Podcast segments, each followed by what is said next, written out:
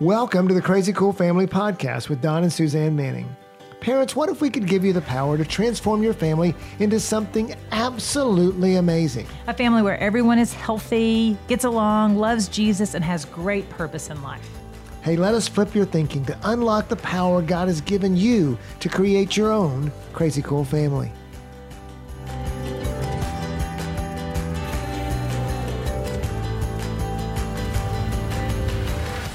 Hello, parents. Welcome to episode 73. And I'm so excited because we're going to do a two part series on childhood.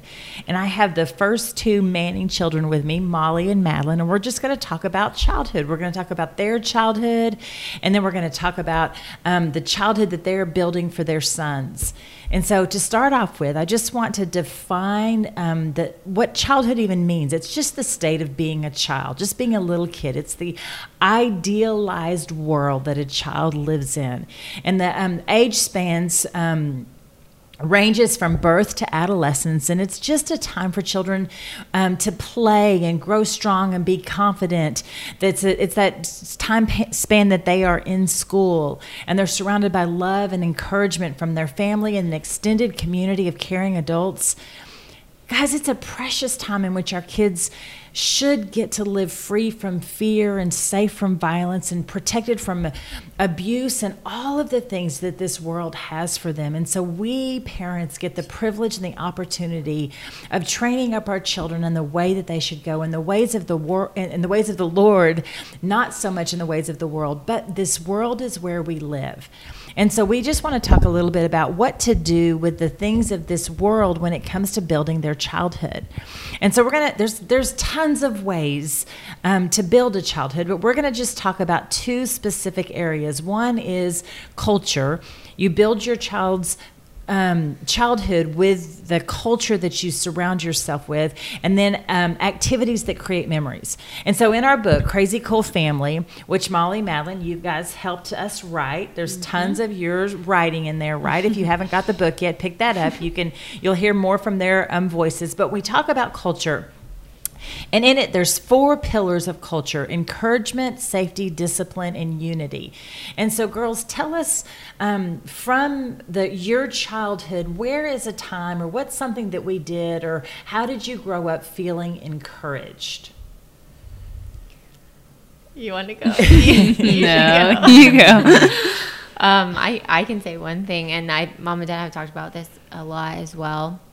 But kind of just the idea that every time we came home from anything that we did, whether that was sports or hanging out with friends or even doing church stuff, um, mom would always ask us a million questions, and dad kind of refers to that as washing the world off of us. And so, um, you know, she would just ask questions for us to process, and even if the questions just ended up answering, How was your day and what did you do?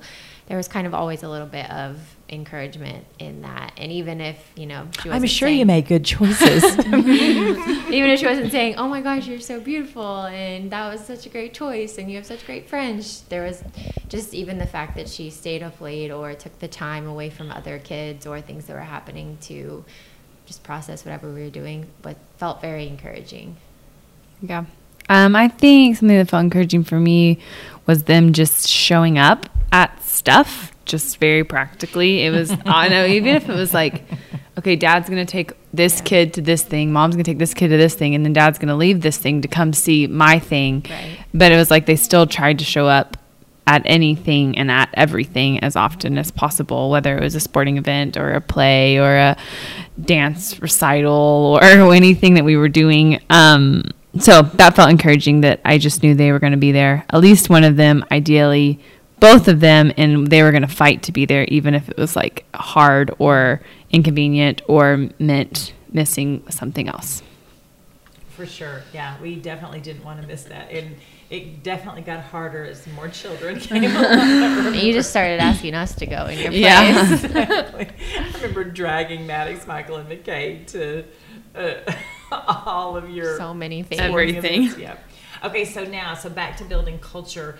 Um, another um, pillar is safety. And so, where did you guys, how did you guys feel safe in your childhood? That is definitely something as parents that we strive to create in our family, not just that protection so that bad things don't happen, but how did you feel safe? One thing for me is that you guys didn't really ever fight in front of us. I mean, you definitely Mm, you good. disagreed, and we knew, you know, if you guys were kind of upset with each other or not on the same page. But I don't, I can't really remember a time where I ever heard you guys raise your voices at all. Um, definitely don't remember times where the either of you talked negatively about the other person. Um, which just kind of created a culture of not only do we not do that to each other, but your mom and dad are always on the same team. You know, I, I literally never was scared that there was something wrong with your marriage ever. Mm-hmm. That's good. That is a, that's a powerful thing. I'm glad you brought that up because parents, your kids see that really clearly, and so they know when you're going. They, they know. I mean, they, they know when you're not happy with each other, and it and it, it does build a foundation of safety when you guys are connected. It's good.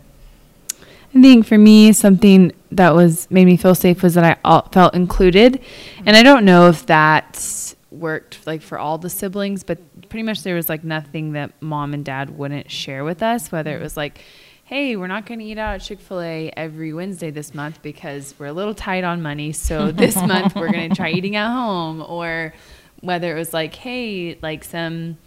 Big things are happening in our life. Let us keep you updated. Like they just always essentially told us what was going on. Even I remember from being like pretty young, I even remember my friends saying, "Y'all always know what's going on." Like with your parents or with your family or with what's going on in our parents' friend groups or whatever. Y'all, how do y'all always know what's going on all the time? And um, I was like, because they included us. So that felt safe. It felt safe for us to include them because they included us first. I felt like our home was a safe place to talk about anything that we wanted to as little kids. Um, and then growing up because they started the trend of like including us in their lives. Yes, and showing you that we were not perfect. okay, so it leads us into the next pillar, which we definitely were not perfect in the early years of building culture, which is discipline. Um, to train up a child, once again, discipline is included. So tell us of an, uh, uh, what does discipline look like in building the culture of our young family before it was crazy cool, maybe? I think for me, it was really intentional. Um, like I knew if so, our parents did discipline us, spanking our booties when we were little. Except for they laughed at me when I did it. So well, we it laughed wasn't at mom. too. We laughed at mom because she didn't Dad. spank very hard, and so we were like, "Sure, you can spank us," um, but it was like not just done like, "Oh my gosh, you disobeyed! I'm gonna spank you." Like out of anger, out of frustration, they just did it with intentionality. So a lot of times it was like, "Oh no, you made the wrong choice. You need to get a spanking." And so you'd go up to your room and you'd like sit on your bed, and I don't know what they did, but for what felt like 14 hours, but you were sitting there just waiting for them to come. Yeah. Like, oh my gosh, how can they do this? And then they would explain to us, do we know what we did? Do we know why we're getting in trouble? And we would be able to say, like, I remember very clearly throwing a piggy bank at Macy's face because I was mad at her. And I got a spanking for it. And I had to say, I'm getting a spanking because I threw a mm-hmm. piggy bank at Macy's face and she's bleeding. and then I got a spanking. And then at the end, they just told us how much they loved us and they're proud of us and they're not mad at us. And every time I left getting a spanking, I didn't feel like I was a chump or that I was a loser or that my parents were mad at me. I just felt like, oh, I made a wrong choice. This is the consequences of my actions. I couldn't say consequences at the time, but this is what's happening because I made a wrong choice. And there we are. And I remember even like talking about it, like, it's been like two whole weeks since I've got a spanking, like with Macy and bragging about it. Like, it's been so long. We're doing awesome. That's the goal, parents. To the longer you can go, and then you just then you just don't remember. There's the last one, and it was like, when was the last time? It's been years. I think for me, um, I everything that Madeline described happened to me. My piggy bank moment is we were out to dinner or lunch and meeting dad, and I just pushed Madeline out of the back of the car, like a van onto the concrete and she busted her head and had a huge goose egg and it was like gravel and i don't even know why i was mad at her but dad couldn't give me a spank there because he was going back to work so it was the awful we're gonna talk about this when i get home conversation and i definitely got a spanking and the conversation was you know we don't do harm to our sister we love our sister but for me the thing that stands out is I don't spankings weren't a threat. Like that spankings especially were the the ultimate consequence. And mom and dad didn't say, you know, just because we were throwing a fit in Walmart, oh, you're gonna get a spanking. They were very um, articulate in their consequences. If we were throwing a fit about not getting a toy, then maybe the consequence was we have to put up all of those toys when we get home and not play with them for a week. Or they just knew us well enough and kind of knew the situation well enough not to just dole out the same punishment for every single thing and then make those specific punishments be a little bit more, you know, like you were saying, it's been two whole weeks since I got a spanking, but I'm sure in that time you have been disciplined in other ways. Yeah, oh, but the sure. spankings just made sense, you know? And so it wasn't like we were just constantly living in this fear of that happening or even discipline happening because even though we didn't like it in the middle of it, they like used those things wisely, I guess you could say. Mm-hmm. Yeah, so that's so good just to think about discipline as an opportunity to connect your kids, to use it as the consequence, but to connect your kids to the right behavior. Okay, so last pillar of culture, and then let's talk about some fun stuff. okay, so the la- uh, is unity. So how did we build unity? Just one idea of how we built unity in our family that built our culture, that our um, families can do the same in their families. One thing for me off the bat is that when we took road trips, which we did a lot of because flying that many people is very expensive, we most of the time in the car ride, I'm talking to Florida or Colorado, we weren't allowed to have at that time there were no iPads, but just anything in our ears, any kind of any technology that was available at that time we weren't allowed to do it. It was like an hour maybe because they wanted mom and dad wanted us to play games with each other and talk to each other and sing together and hang out as a That was. Don's brainchild. I think I probably would have plugged him in. it was good though. It was good because then you got to. It was just Don's idea, and that was that he just wanted to hijack all the minutes because there's mm-hmm. only so much time that we're all in a car together. Mm-hmm. Yeah.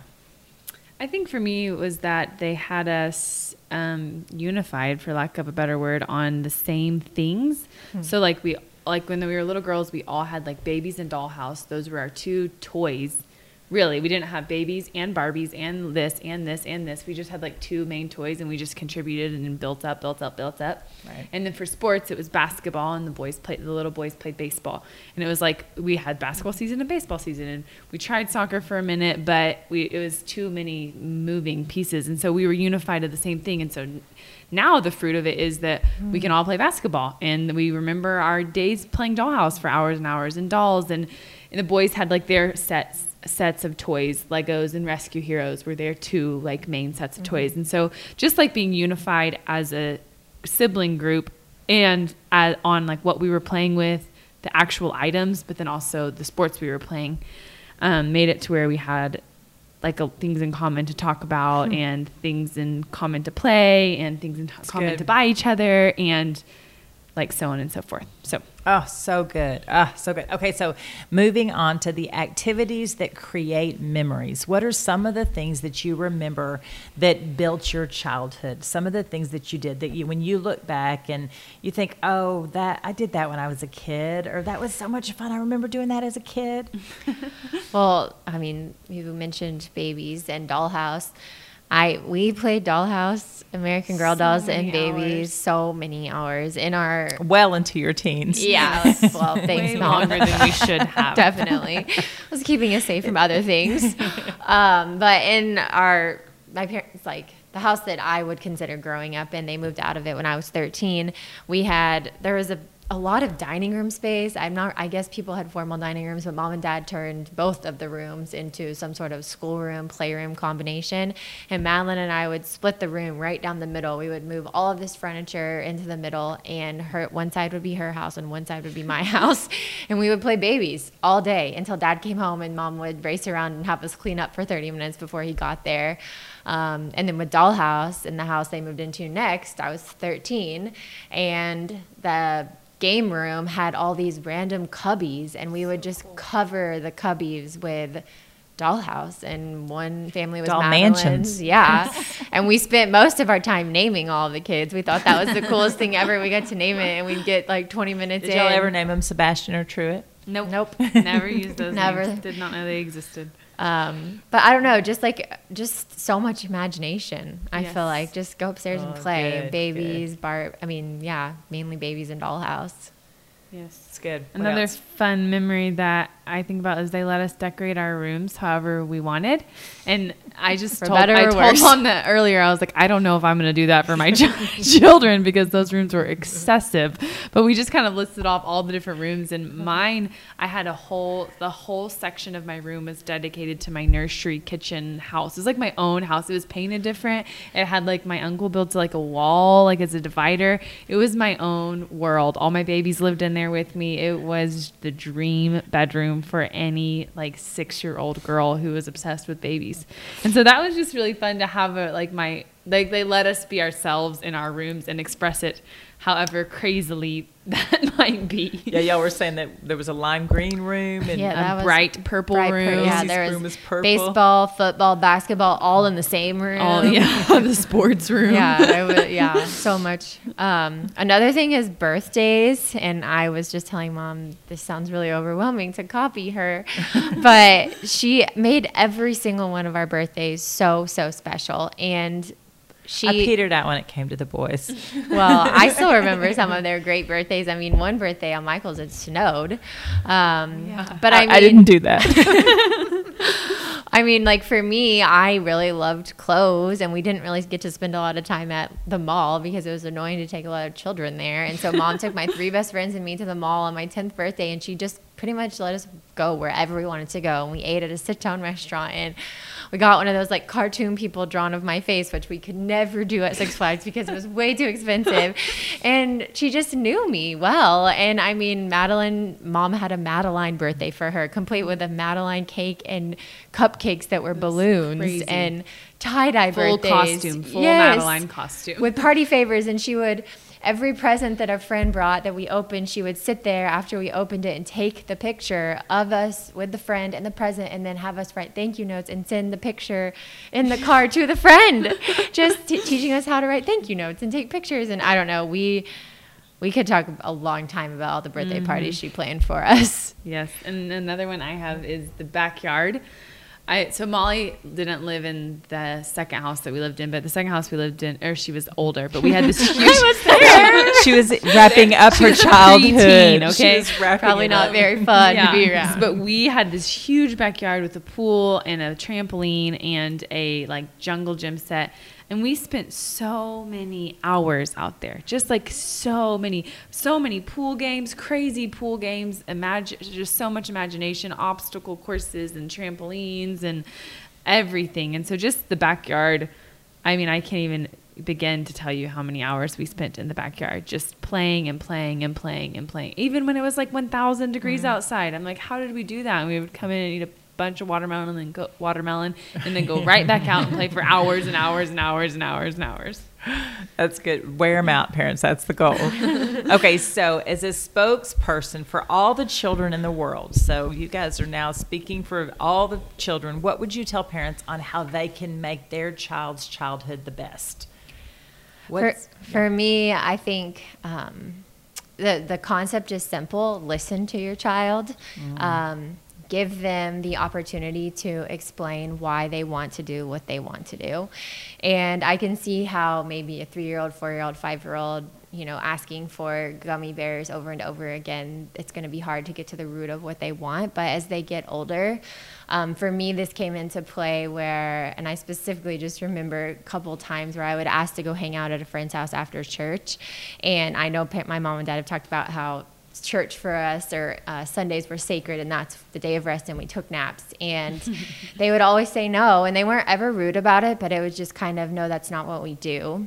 And I never felt like I had the opportunity to appeal or say, I understand that that's our rule, but this is why I want to do what I want to do. Um, and my parents did such a good job raising us without really ever saying no. They always explained why they said no. And so if, if that's the kind of parenting that you're taking on, then just show your kids kind of the same respect. And maybe if you're thinking, well, I don't know how to get that out of a five year old, maybe ask them questions of why they keep asking, I want this, I want this, I want this. And maybe it's because somewhere along the way they saw their friend have gummy bears and they've always wanted to know what it tasted like, you know? And then be there to give them that opportunity. There are going to be a lot of times where you have to say no um, for their safety or for limitations. And so choose sometimes to say yes, give them the opportunity to appeal um, and explain why they want to do it. And then I don't know, die to yourself. I, I have to do that even with a one year old and let them do it. That would probably be my my my, my spokesperson for the children of the world. I would say uh, don't be too busy as a parent to miss out on their childhood and make making memories with them. I would say that and I don't know. I think they did a good job, a good balance. Mom and dad did, um, but it did feel like uh, the more kids mom had, the more she maybe missed out on us. And like, like I don't necessarily remember her playing with us, which maybe that's why she had so many kids.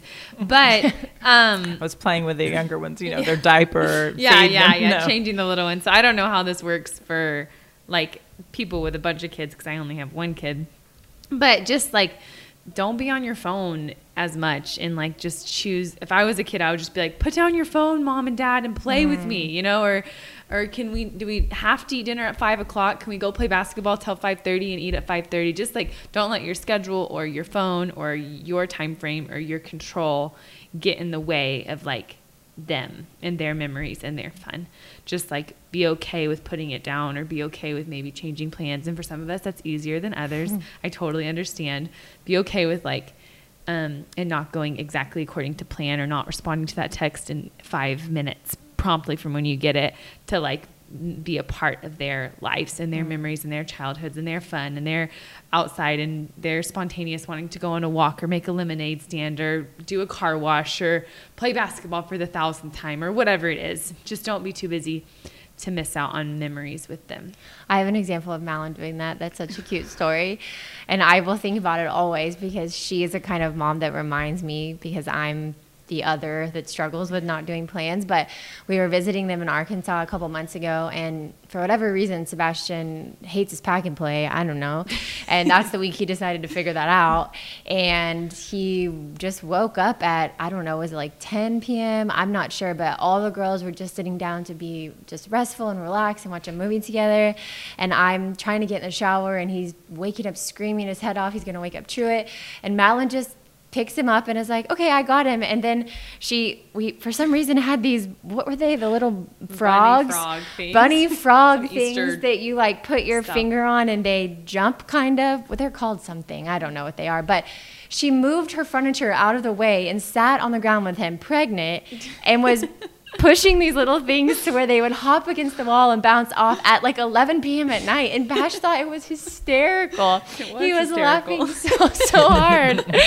and I just remember thinking, it doesn't matter if he goes to bed. It doesn't matter if you know, like this is a memory that he's making with his aunt, he's making with his mom and his grandma, and he thinks it's hilarious, and he went to sleep fine after that. And so, just I don't know, just yeah, like what you said, I. Malin is really good at that, so you should take her advice. it works, I promise.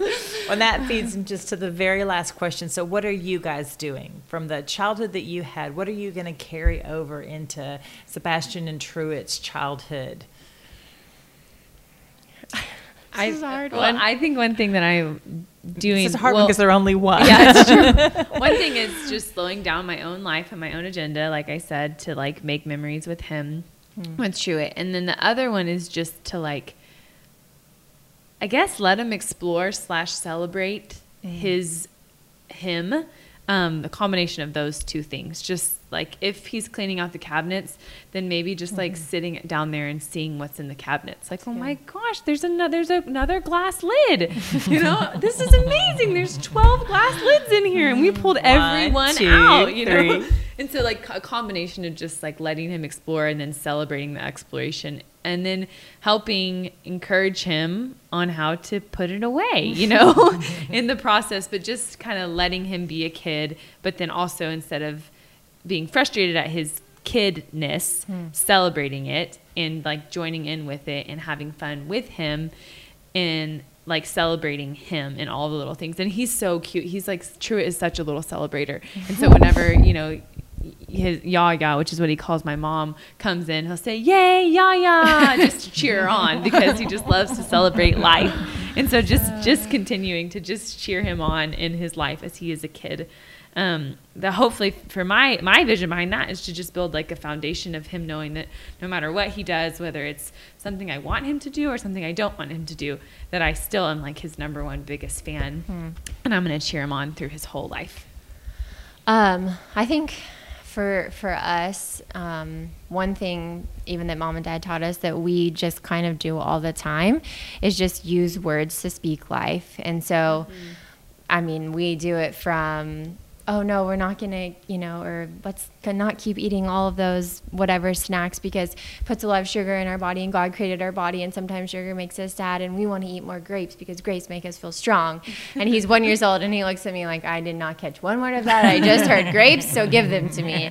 Or, you know, even now, like when Damien and I are doing something difficult in life and like we're in the room getting Sebastian ready for bed, we'll pray with him over the other person. Mm-hmm. Or That's good. just talking about how, how reading makes us feel or makes our brains work and we love when our brains work and bash your brain's going to work so well it's going to grow up and you're going to be so smart because of how you're going to use your brain and just trying to speak things over him as much as we can whether that's Yeah. a no opportunity no we don't touch that hot thing we'll burn our skin off or oh my gosh yes let's go spend more time outside that's god's creation and it you know it shows us how big and powerful god is um, and just in that creating experiences i think we've just had the opportunity to even travel a lot lately and just do things for him. And it, sometimes we look at each other like he's one years old but just creating experiences that affect yes. his little worldview and whatever that might be. Like even i wanted so badly to take him to like a trampoline park for his first birthday because he loves to jump and fall. Like he'll just fall onto the hardwood floor because he thinks it's so funny. Um, and i just can't imagine seeing his little brain do that and so a world of yeah, a world of where I can just fall and laugh. You know, he runs and jumps on the couch all day long, and so just you know, seeing that, that that's something that he cares about, and j- jumping through the hoops to do what I can to broaden you know that desire in his heart. Oh, that's perfect. And that's exactly how I want to wrap it up. Perfect. I just think it would, wouldn't it be pretty amazing if our, your kids grew up and they said that my parents really knew me, that they explored, they celebrated, they joined me in all the different experiences of my life. Mm-hmm. They just they they knew I loved to fall on the ground, so they took me to trampoline parks. They knew I loved the color purple, so they painted my room purple. They knew that I loved to explore, so they let me go through the the cabinets. And so, mm-hmm. parents, that's what we want to just leave you with is tomorrow. You know, after you sleep, after you listen to the podcast, after you sleep on it, tomorrow, mm-hmm. pay attention to your kid and get to know them, and then do something that shows them that you know them, Yeah. that mm-hmm. shows them that you love them, and shows them that you want to join them in the childhood that they're living.